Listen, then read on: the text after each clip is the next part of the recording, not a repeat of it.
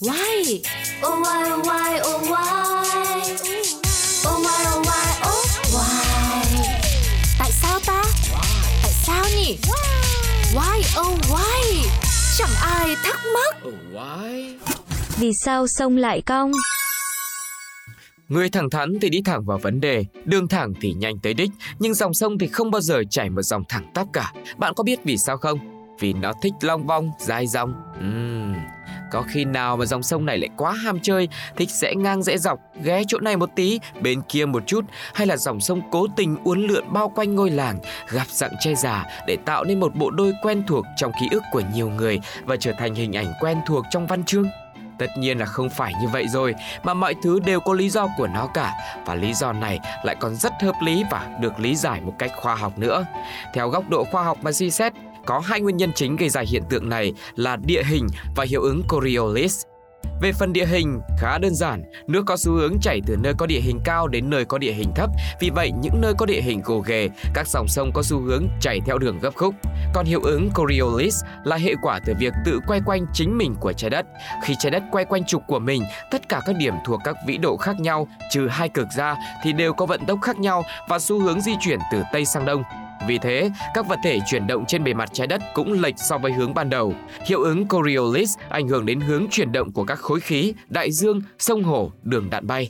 Do vậy mới có hiện tượng dòng sông khúc khuỷu, bên lở bên bồi. Khi dòng chảy được hình thành, lòng sông thường không bằng phẳng nên tốc độ chảy của hai bên bờ không giống nhau. Bên này lở một chút, bên kia mất một cây, hay bên có dòng chảy khác từ bên ngoài thêm vào.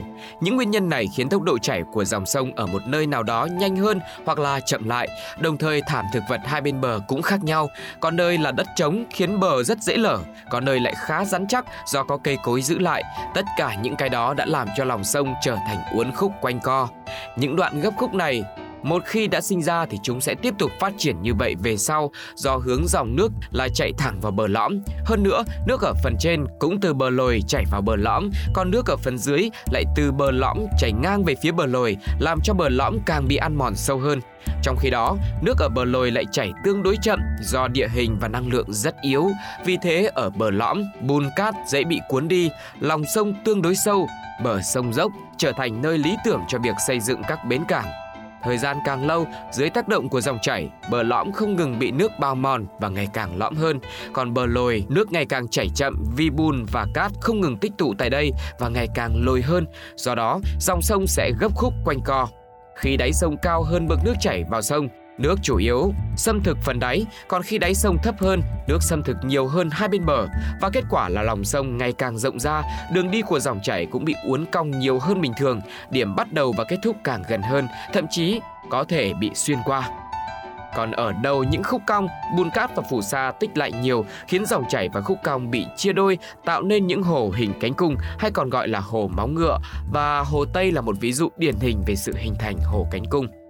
Như vậy là chúng ta có thể tổng kết lại thì có hai nguyên nhân gây ra hiện tượng này, đó chính là do yếu tố địa hình cũng như là hiệu ứng Coriolis.